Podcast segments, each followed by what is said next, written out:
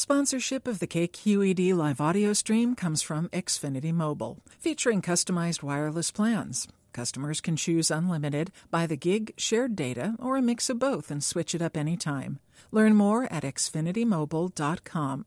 From KQED News, this is California Money. I'm Stephanie Martin.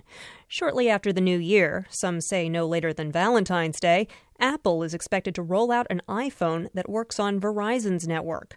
Customers have been waiting for Apple to offer the iPhone on another network. AT&T is known for dropping calls, especially in dense urban areas like San Francisco. Even though a lot of people complain, it's going to be really interesting to see how many people actually step up and change carriers. Peter Burrows reports on Apple for Bloomberg Business Week. He says people may not defect to Verizon in vast numbers. For one thing, Verizon's first iPhone probably won't have what's called 4G service, which means that it won't be able to do simultaneous voice and data. So that means you wouldn't be able to, while you were on a call, say, check somebody else's contact information or get a restaurant phone number without hanging up on the person.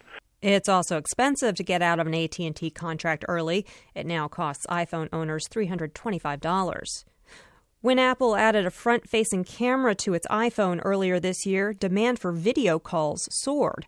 To help meet that demand, internet calling service Skype today launched an application that allows free video calls on Apple devices. The app allows Skype to Skype calls with the iPhone 4 and iPhone 3GS. It also works with the iPad and for people with the latest version of the iPod Touch. Skype is based in Luxembourg and opened offices in Palo Alto earlier this year. For California Money, I'm Stephanie Martin. More news online at kqednews.org.